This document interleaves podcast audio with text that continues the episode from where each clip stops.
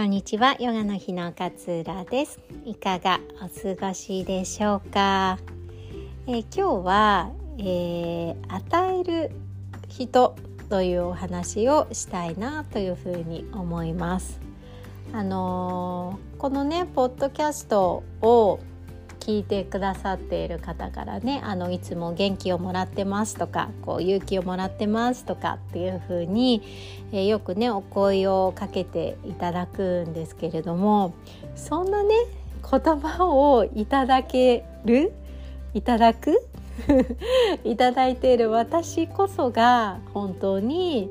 元気にさせてもらいましたってこういつも返すんですよね。あのポッドキャストってきっと何百人の方がこれって聞いていただいてると思うんですけれどもでもそうやって実際にメッセージをいただけることってそんなに多くはないわけですよね。でもえー、この気持ち伝えたいと思って伝えてくださるその気持ちが何よりもいやいやいや私が元気に元気を与えているなんて私こそいただきましたっていうようなえー、こう気持ちにさせてくだいただけるんですよね。だかなんかこう幸せみたいなのって本当循環するよななんていうふうに、えー、思ったりしております。あのー、幸せになりたいとかねこう愛されたいとかって、えー、思うと何が一番大切かって考えるとやっぱりこう与えることなんだよなっていうふうに思うんですよね。なんかあの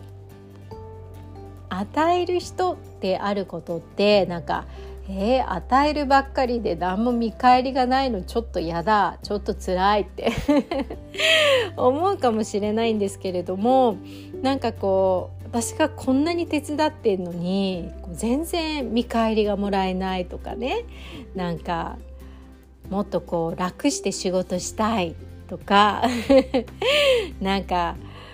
不平不満ばっかりを与えてくれないことに対しての不平不満ばかりを言ってる人ってやっぱり外から見ても幸せな感じがしないですよね。なんかああいう人になりたいななんていうふうに思えないですよね。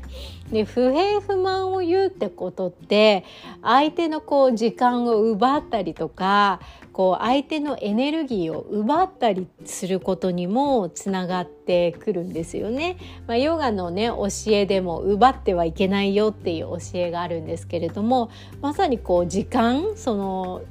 時間泥棒になっちゃったりとかね相手の楽しいなって気持ちを不平不満を言うことによって奪ってしまったりっていうことがあるのかなっていうふうに思います。でもやっぱりね人間だから与えた分だけ帰ってきてほしいよなって思うのがまあ正直なところなんだと思うんですよ。自分ばっかりが与えてそれってなんかそう不公平じゃないっていう風に感じるかもしれないんですけれどもアイルベーダーとかねヨガ的に言うと与える人が最も幸福ですっていう風に言われているんですよね。で逆に私はこんなにやってるんだからもっと与えられなければ いろんなものをみたいな風な欲深さがあると、えー、幸福度が下がるなんていう風に言われています。そうでねこの人から何かを得たいっていう考えまあ私はこれだけやってるんだからなんか見返りちょうだいよこれだけ仕事頑張ってるんだからもっと給与増やしてよ。もっとなんかあの上に行かせてよとかっていう思いとかこんなに家事してるんだからもうちょっとこうお小遣い増やしてよとか もうちょっと優しい言葉かけてよとかって、えー、思ったりすると思うんですけれどもこれってねでも自分の、まあ、いわゆる承認欲求ですよね。あの承認してねって欲求だと思うんですけどこれって自分のやっぱ幸せをね他者に委ねているってことになりかねないんですよね。自分の人生の主導権を結局他人に任せているっていう状態になってくるんですよ。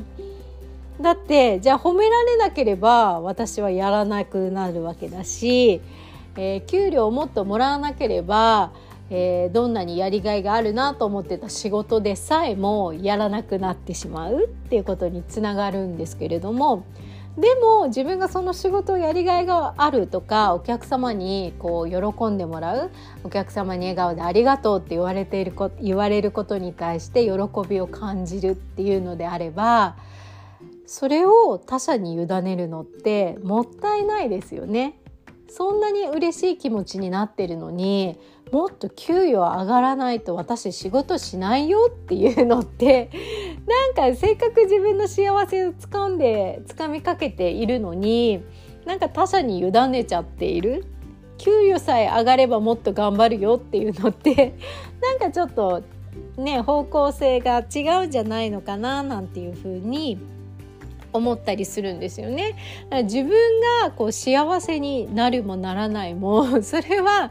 他者がどうやって与えてくれるかどのぐらい与えてくれるかにかかってるんだっていう風な、えー、考えっていうのは結局自分を幸せにしてくれないよななんていう風に思ったりするんですよね。でこう自分からね与えるっていうことを一切せずにこう人からね与えられることにばっかり慣れてしまうとなんかいざね求めていたものがこう与えられなかった時ってこう期待を裏切られたとかなんかムカつくとかっていう思いが溢れてきちゃって結局心が満たされないんですよね。でいつまでもこれを繰り返すからいつまでも満足しなくなるんですよね。ね結局人の欲とかなんかこう執着とかってなんか天井知らずでどんどんどんどん高まっていっちゃうからどんなに与えられてももっともっとって思うしもっとまだまだ足りないって思うから全然幸せに近づけないんですよね。全然満たされない気持ちにばっかりなってってしまう。で結局不満ばかりの自分になってしま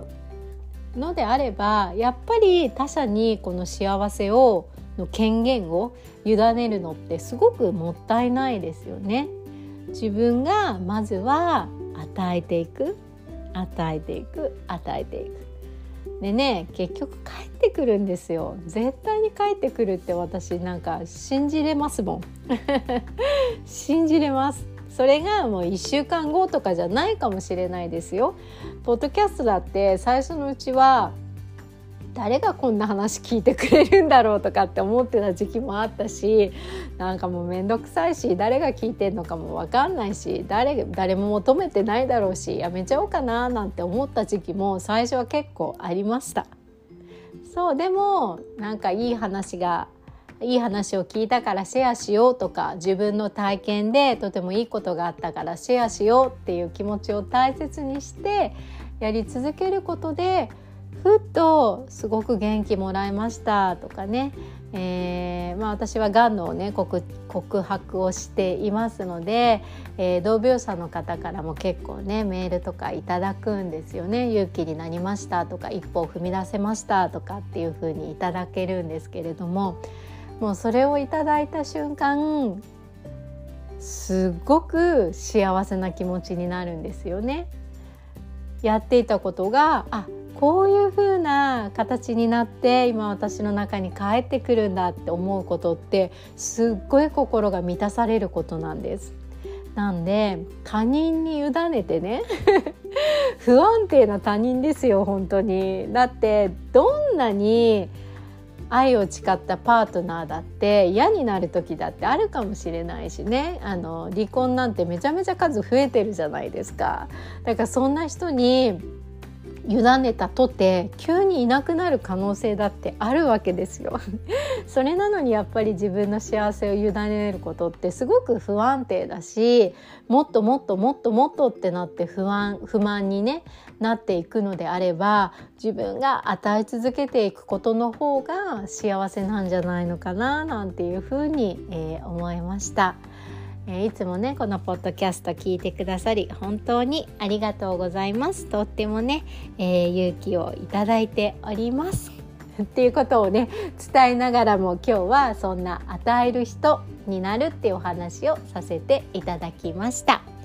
えっと、マインドフルネス指導者養成講座ついについに11月スタートです。まだねお申し込みはあの承っております。年内はねこの年内は特別の価格になっておりますので是非気になっている方はお早めにチェックをしてください。ヨガの日のねホームページにも掲載されております。質問とあとわからないこと聞いておきたいこととかはお気軽に LINE までお尋ねいただければ幸いです。では今日もあなたらしい穏やかな一日をお過ごしください。さようなら。